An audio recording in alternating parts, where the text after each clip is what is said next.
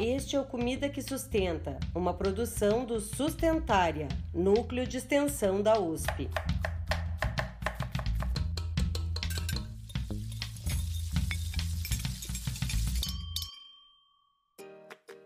Olá, olá! Seja muito bem-vinda e muito bem-vindo ao nosso Encontro Sustentária. Pode chegar, sente e fica à vontade. Meu nome é Pamela de Cristine e está começando o quarto episódio principal da terceira temporada do Comida que Sustenta. E você que nos acompanha já sabe que a terceira temporada está intensa e a todo vapor, porque lançamos episódios de duas séries diferentes semanalmente, que se intercalam entre os episódios principais e eu espero que você esteja gostando do Sustentário Explica e do Sustentária Eco. E eu te convido a nos contar o que você está achando por meio dos nossos canais de comunicação.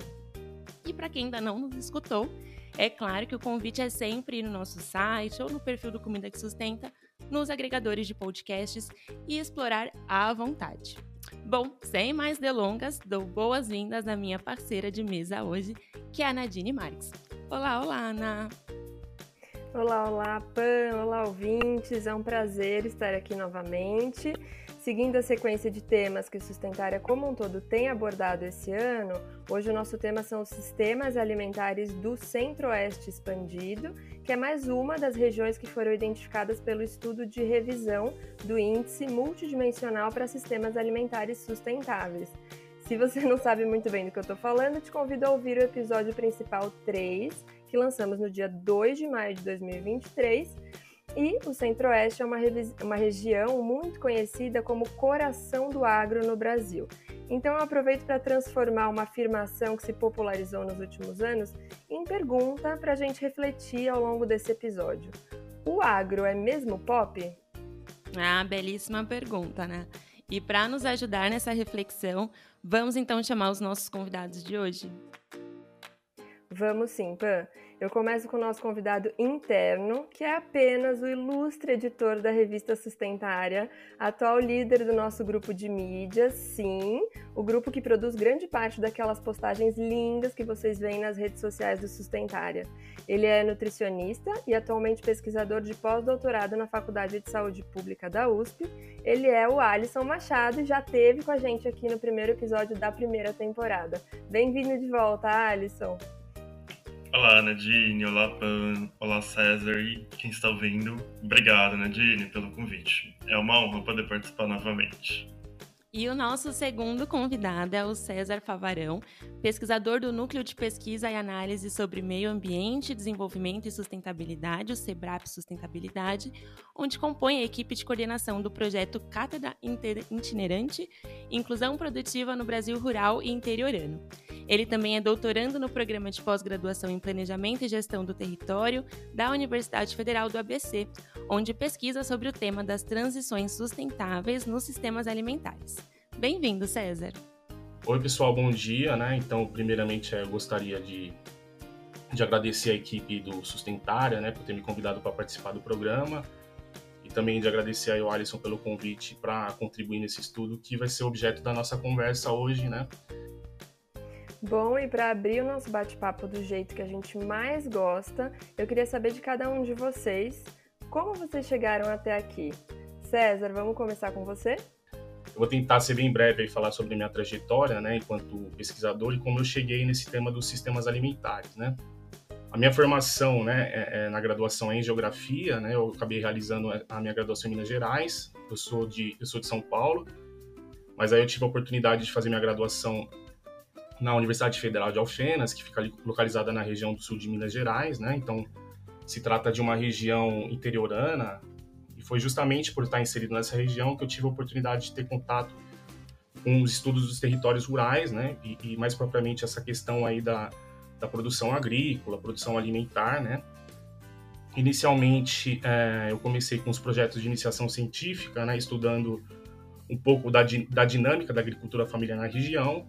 E foi um pouco nessa linha que, que eu fiz também o meu mestrado aí já na, na pós-graduação no planejamento e gestão do território na Universidade Federal do ABC.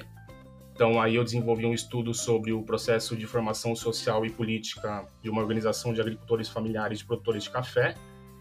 A ideia foi, foi demonstrar um pouco como a inserção desses agricultores é, em mercados internacionais baseados em certificações socioambientais dependeu de uma série de habilidades sociais e estratégias de cooperação que geralmente não são muito evidenciadas nos estudos né, desses tipos de mercado.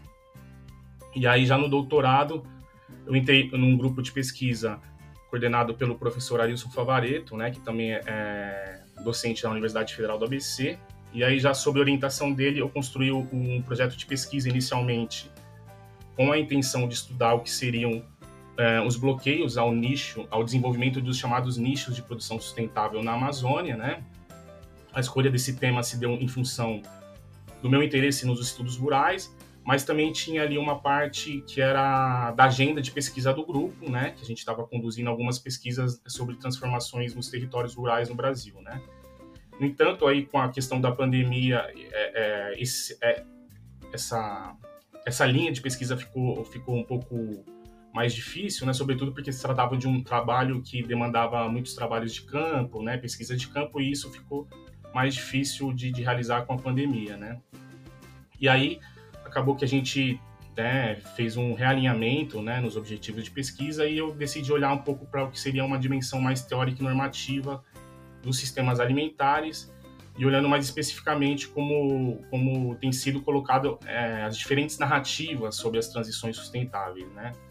É, nesse meio tempo, né, na, minha, na, pesquisa do doutorado, eu acabei integrando né, o, o, o núcleo Sustentabilidade, que também é coordenado pelo, pelo professor Arilson, e eu acho que um pouco em função né, dessa minha vinculação ao núcleo que o Alisson né, fez esse convite para eu participar da, da, da nota técnica que, que que ele coordenou. Então, essa é um pouco da minha trajetória, tanto na questão do, da escolha, né, do, dos temas que eu pesquiso, quanto também para eu participar desse, desse projeto. Ah, é sempre muito bom entender um pouco mais da trajetória de cada um. Então, agora é sua vez, Alisson. Claro, Nagini. Bom, eu diria que tudo começou quando eu entrei no Sustentária, em 2017. É, na época, eu estava no mestrado fazia parte do GEIAS, que é um grupo de pesquisa coordenado pela professora Dirce Marchione, da Faculdade de Saúde Pública, e que na época era também uma das coordenadoras do Sustentária. Então eu participei da primeira reunião, gostei bastante do projeto, essa ideia de trabalhar com sustentabilidade aliada à alimentação me pareceu muito interessante. Estou no Sustentária desde 2017, então já são alguns anos trabalhando com alimentação sustentável e sistemas alimentares. E em 2021, quando surgiu a ideia da nota técnica em parceria com. Na verdade, não foi nem da nota técnica, a primeira foi do MISPES. A ideia era que eu trabalhasse com isso, mas eu ainda estava no doutorado, então não ia conseguir ter o número de horas semanais para me dedicar ao projeto. Mas aí, uma vez que eu já tinha depositado a tese e surgiu a ideia da nota técnica, eu acabei entrando é, para coordenar o trabalho junto com o pessoal que já vinha trabalhando no MISFES, né? Então, com a Marina, com a Giovana, o Lucas, que era o aluno de pós de doutorado, acabou entrando também, e claro, a Aline, Dirce e a Nadine. Ai, Alisson, muito obrigada por compartilhar também um pouco da sua trajetória.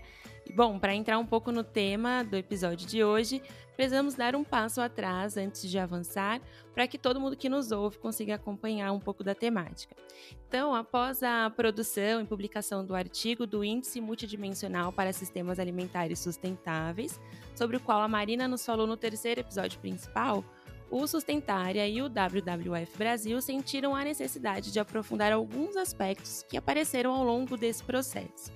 Foi daí que surgiu a ideia de produzir um estudo no formato de nota técnica que teria a capacidade de movimentar as discussões num ano eleitoral tão importante como foi em 2022.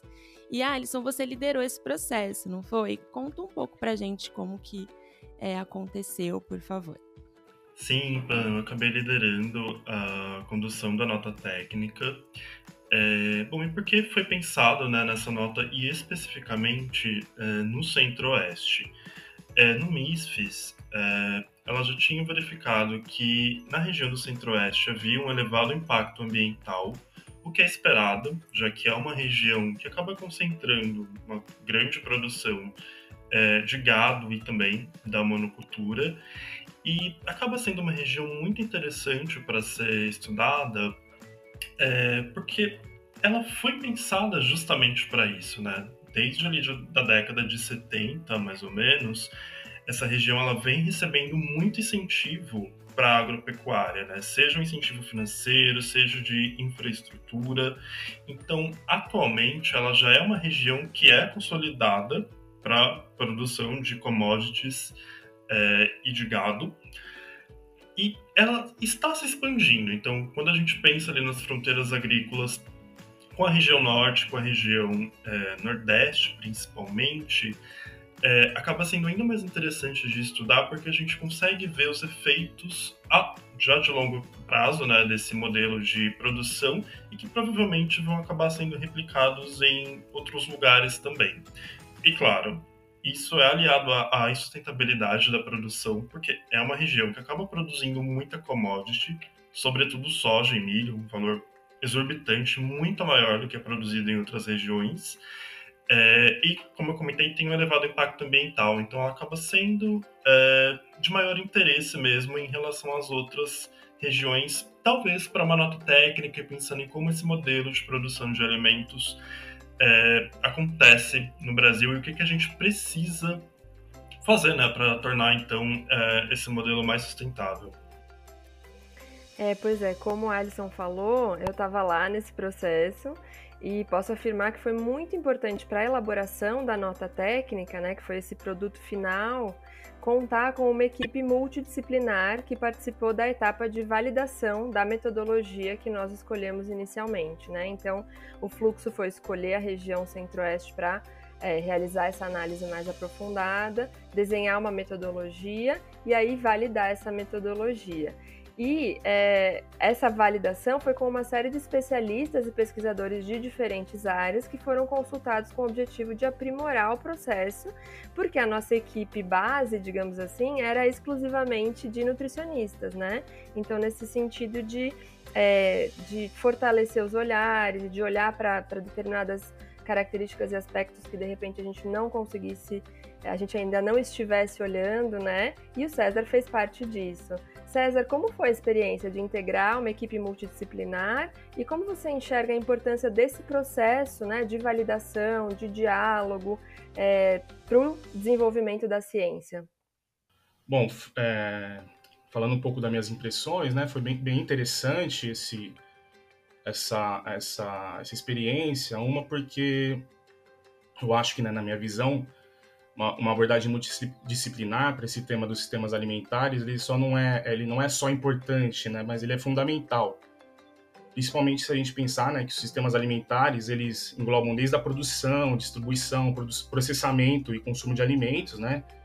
E aí, de certa forma, isso já coloca na análise, né, nas nossas pesquisas, uma, um hall de, de atores, um, uma multiplicidade de atores, né, que vai desde os agricultores, as redes de supermercados, consumidores, entre outros grupos, né? Então tem esse lado, né, de você ter diversos atores e, e, e interesses, né, envolvidos nos sistemas alimentares. E isso acaba evidenciando, né, um, uma natureza multidimensional, né? E além disso, eu acho que principalmente os sistemas alimentares, né, atualmente, né, esses que a gente considera sistemas alimentares dominantes, eles têm desencadeado uma série de impactos, né, sociais, ambientais e econômicos e que evidenciam né, essa, essa natureza sistêmica. Né? Então, tentando dialogar um pouco com, com as evidências levantadas com a nota, então a gente vai ver que, que os sistemas produtivos no Cerrado, né, eles, não têm, eles têm sido responsáveis não só pela, pela maioria das emissões né, dos gases de efeito estufa, destruição da biodiversidade, né, a partir da expansão das áreas agrícolas, né, mas também impacta diretamente na, na, nas dinâmicas socioeconômicas, né, como exclusão de pequenos agricultores, né, na medida em que você tem um impacto aí no aumento do preço das terras e, e não necessariamente traz uma contrapartida com geração de mais postos de trabalho. Então, acho que tem umas, uns insights que essa nota traz revelam um pouco isso, né? Então, quando a gente pensa nesse, nessas questões é, é, de impactos, né, a gente vê que é necessário uma visão para além do, da, só da questão da produtividade ou só para a questão da nutrição, mas se relaciona com uma série de, de, de outras dimensões que precisam ser levadas em consideração e, e, uma análise multidisciplinar, uma equipe multidisciplinar, ela é importante nesse sentido, né? Inclusive, né, eu acho que um dos, dos tem um estudo muito importante, né, é, desenvolvido até no campo da nutrição, acho que foi, foram por, por nutricionistas, é, lançado em 2019 na revista The Lancet, que, que o, o, o, título é algo como Sindemia Global de Obesidade, Desnutrição e Mudanças Climáticas, né? E aí os autores utilizam essa ideia de sindemia né, que seria um, um, um, a existência de, de, uma ou mais doenças em nível global causada pelos mesmos fatores, né? E aí eles identificam que os sistemas alimentares têm sido responsáveis por uma, por uma sindemia, onde coexistem né, diferentes níveis de obesidade, com altas taxas de, de desnutrição, além dos impactos negativos no, do ponto de vista das mudanças climáticas, né, como mortes por desastres naturais, diminuição na capacidade de produção de alimentos, enfim. Então, acho que até utilizando esse, esse exemplo né, desse estudo, como é, atualmente né, e mais recentemente vem, vem sendo bastante enfatizada essa dimensão multidimensional, né, essa, essa questão multidimensional, desculpa, dos sistemas alimentares. Então, eu acho que um estudo preocupado, né, o desenvolvimento de um estudo preocupado com essas diferentes dimensões é, e, e, também utilizando diferentes conhecimentos acaba enriquecendo muito né, a pesquisa. Acho que foi bacana a fala de vocês para a gente entender um pouco como foi o contexto né, da, da produção e da pesquisa. E acho que agora a gente já consegue discutir um pouco mais sobre os resultados. Então, Alisson, é, o estudo que deu origem à nota técnica chegou a algumas conclusões. E, e aí eu trago de de volta àquela pergunta do início do episódio, né? Será que o agro é pop mesmo? Sim, Pan. Olha, acho que essa pergunta vai depender do público que estamos falando. Ele certamente é pop para bem poucas pessoas, mas com certeza ele não é pop para para nós brasileiros, né? E por que eu digo isso? Então, só para explicar, né, brevemente como nós fizemos a nota, é, na nota técnica especificamente, nós utilizamos o PIB da agropecuária de cada um desses municípios é, e nós comparamos com alguns indicadores. Então, haviam indicadores ambientais, sociais e econômicos, e o que nós vimos é que esses municípios eles realmente tinham uma infraestrutura que permitia que eles se desenvolvessem é, mais, mas que isso não se refletia é, exatamente em bem-estar social. Então, nós verificamos, por exemplo, que nos municípios em que havia uma maior contribuição é, para a agropecuária, é, eles tinham uma maior desigualdade no acesso à terra, então isso vai de acordo com essa fala do César, né? Ou seja, muito poucas pessoas acabam concentrando uma grande quantidade é, de terras Consequentemente, também tem uma menor participação da agricultura familiar. Uh, se a gente pensar no Brasil, essa participação ela não é tão alta, mas aqui na região do Centro-Oeste ela acaba sendo ainda menor. É, nós sabemos que boa parte do que nós consumimos acaba vindo né, da agricultura familiar, já que commodities de soja e de milho acaba sendo utilizado para outros fins que não necessariamente é, a alimentação humana é, nós verificamos uma questão também relacionada a emprego. Então, proporcionalmente, é, nesses municípios não havia uma maior geração de emprego pela agropecuária. Possivelmente, talvez tenha alguma relação com a mecanização é, do campo. Nós não chegamos a verificar isso por falta de dados, é, mas é muito provável que essa seja a causa. O salário também ele tendeu a ser bem parecido é, entre outros setores da economia, como por exemplo a indústria e o setor de serviços.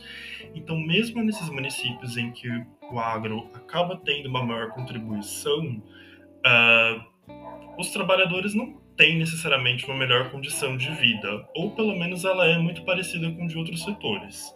Então, acho que isso já nos dá a ideia de que o agro não é tudo isso, por exemplo, não é tão pop assim como ele costuma dizer.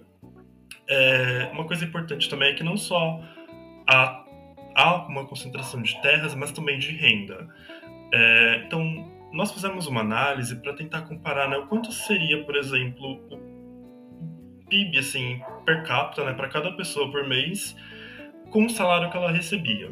E nós verificamos que a distância era gigante entre uh, quem recebia, uh, por exemplo, até dois salários mínimos e a média do PIB. Assim, 80, quase 90% das pessoas recebiam um salário menor do que seria a média uh, do PIB nessa região, por exemplo. Então havia uma disparidade bem grande de salário também. E claro, tem essa questão do impacto ambiental. Então nós verificamos que nesses municípios em que a contribuição do agro era maior, quando comparados com aqueles em que a contribuição era menor, é, houve uma emissão de gases de efeito estufa 67 vezes maior. Era absurdo o valor. Tanto é que eu acabei fazendo esse gráfico, né, que está lá na nota técnica, eu tive que rescalonar, acho que umas cinco vezes para conseguir caber o valor de tão grande que ele era, porque eu queria mostrar a proporção. É gigante, assim. Então, isso acaba não trazendo bem-estar social para as pessoas, em geral, tem um impacto ambiental absurdo e acaba sendo pop, né? Retomando a sua pergunta, para quem é o dono da terra e vai acabar tendo lucro para isso, tá? Mas com certeza não para todas as pessoas. É muito interessante como você traz, Alisson, é, e os achados todos, né, do estudo e a gente tentar olhar com mais cautela para essa, essa afirmação, né? Porque geralmente é muito pensando o Brasil como um todo. O agro é importante para o Brasil como um todo, o agro é pop, o agro é tudo, o agro é tech, enfim, aquelas afirmações que a gente foi se acostumando a ouvir, né? E, e, geralmente essa narrativa acaba sendo incorporada. E é, é, sempre muito importante esse trabalho, que é também muito nosso, né, da ciência, de, de ter o será, depois de cada sentença, né? Depois de cada afirmação. E foi muito nesse sentido que a nota técnica foi construída. E César, você já citou alguns, dos, alguns desses pontos que o próprio Alisson trouxe agora, mas pensando nisso tudo, pensando no processo, pensando nos resultados, é, e na sua experiência, claro, né, na pesquisa sobre transições dos sistemas alimentares, qual você acha que é o ponto principal que as pessoas que nos ouvem têm que levar para casa como mensagem, né? Pensando nessa reflexão sobre os sistemas alimentares do Centro-Oeste expandido. Bom, é, eu, eu acho que vou trazer, na verdade, não um ponto, mas três pontos, né? E, e, e, assim, falando um pouco também do ponto de vista da, das minhas pesquisas, né? Como você disse, eu acho que um primeiro ponto, talvez, seja a ideia mesmo que é importante valorizar uma perspectiva sistêmica né, no tratamento do tema alimentar. Né? Isso, a, gente falando sistemas alimentares, até parece óbvio isso, mas o, o, reconhecimento de que o tema alimentar ele vai muito além da questão da produção, né, ele é, é uma coisa relativamente recente. Né? Por exemplo, a gente foi ter só em 2020 uma conferência promovida pela ONU sobre o tema em que a denominação foi utiliz, utilizada foi sistemas alimentares, né? ou seja, que partiu da premissa de que problemas, os problemas em torno da questão alimentar não se resumem à produção de alimento, mas sim é necessário também olhar para essas outras dimensões, né? ambiental, social, da saúde humana, da saúde animal, enfim, de vários aspectos que estão relacionados aí a, a, aos sistemas alimentares.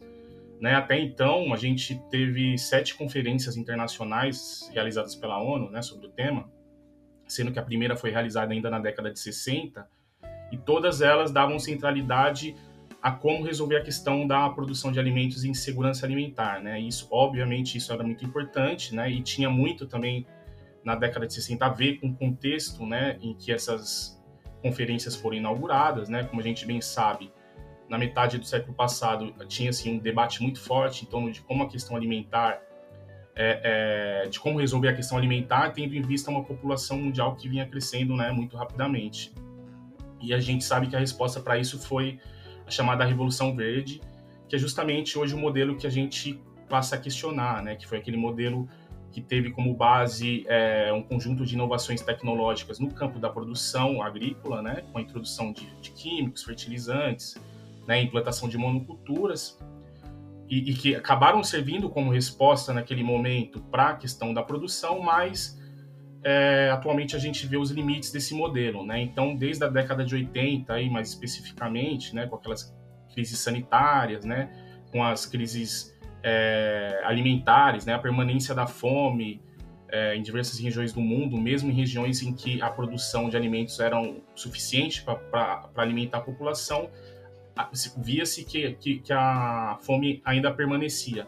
Então, né, né a partir da década de 80, 90, mais ou menos, a gente tem uma, uma inflexão nesse debate, né? E aí começa-se a questionar como se produz né, a comida, não só é, a quantidade, mas como se produz e os impactos disso, né? Então, acho que o primeiro ponto é isso, né? Ter, ter, essa visão sistêmica, né? A importância de ter uma visão mais sistêmica sobre o tema.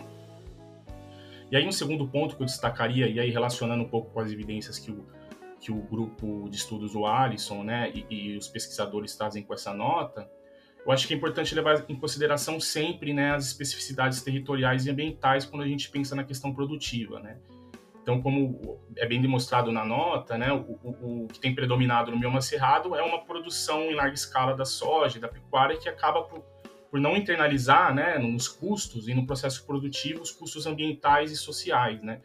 E na maioria das vezes esse modelo acaba se justificando e se, legitimando né, perante o debate público, né, muitas vezes com esse slogan do, do agro é pop, porque ele olha apenas para o indicador de crescimento econômico, né, geração de divisas para o país, mas não internaliza essas outras dimensões. Né? Então, o que diversos estudos têm demonstrado, e que também vão na linha aí da, da nota técnica produzida pela equipe do Alisson, é que, é que essa narrativa né, do, do desenvolvimento, se a gente colocar é, esses outros indicadores na análise, ela não, se, não para em pé, ela não se justifica, né?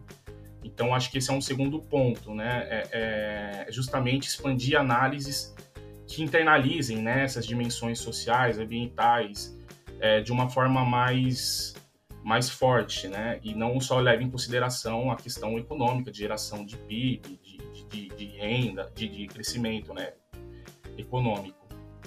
E aí, por fim, né, só para terminar, eu acho que um outro ponto interessante é a necessidade de tanto do campo de pesquisa, né, das pesquisas, quanto do ponto de vista governamental, é uma melhor oferta de dados, né? Então a gente tem muitas limitações quanto a acessos de dados para mensurar os impactos dos sistemas alimentares. Então eu acho que, que um, um, um processo importante seria melhorar é, essa oferta de dados, né? Então seria ajudaria bastante na, nas pesquisas e, e, e, e, demonstrar mesmo, né? O, o real impacto dos sistemas alimentares sobre os territórios, né? Então acho que eu, são esses três pontos que eu destacaria. Bom, César, acho que são três pontos realmente muito relevantes para a gente ter é, como ponto de partida todas essas discussões. E eu vou aproveitar esses dados e os aspectos que vocês é, nos trouxeram e chamar o próximo quadro para a gente poder contar com as indicações dos convidados e poder fechar esse pacote para uma reflexão muito bem informada. Sustentária indica.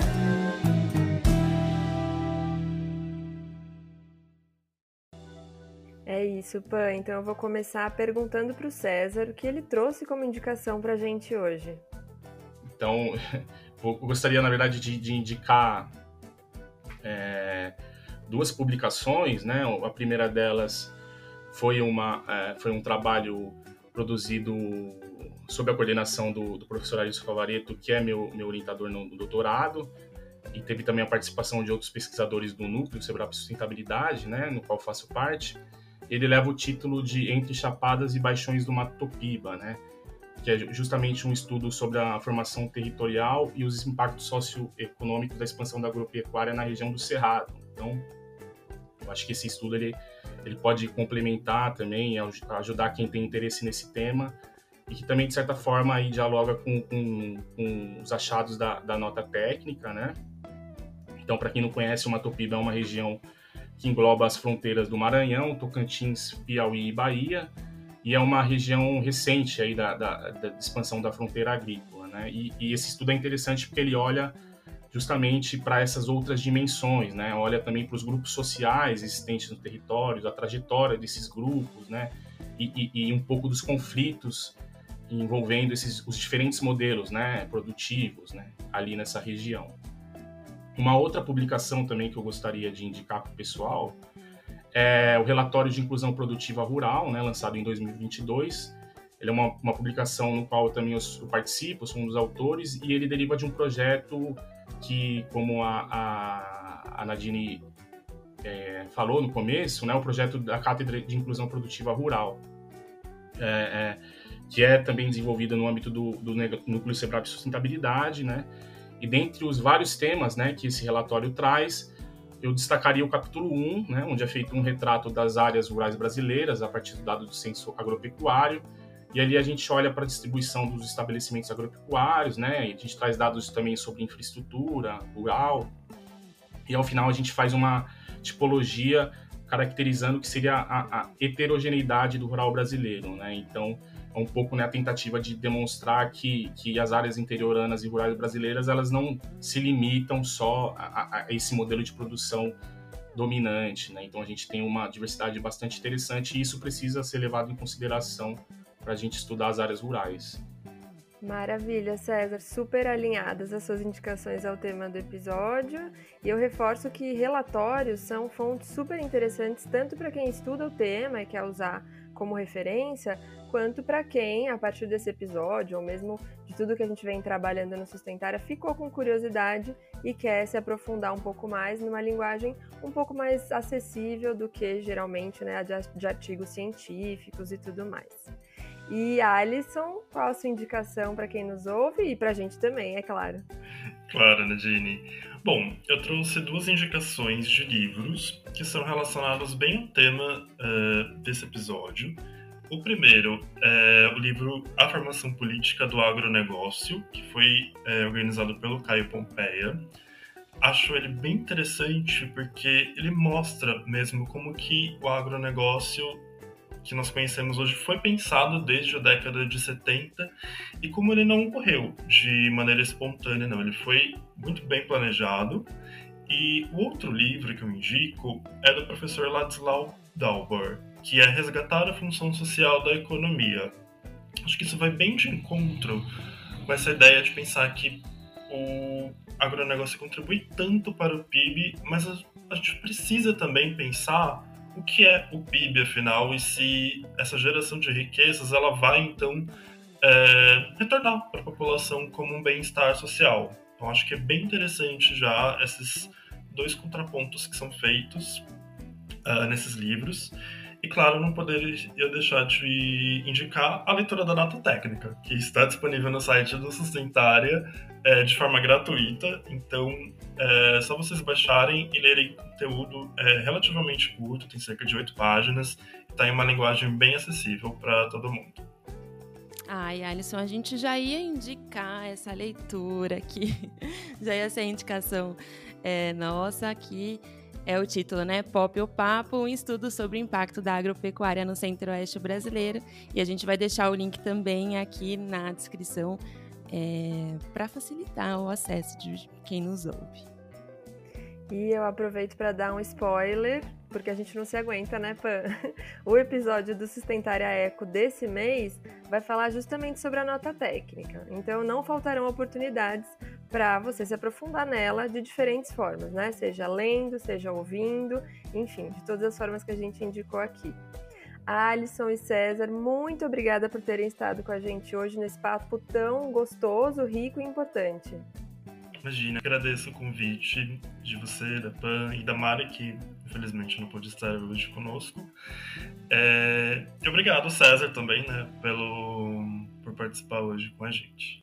Obrigado, pessoal, é, pelo convite e também pela, pela iniciativa.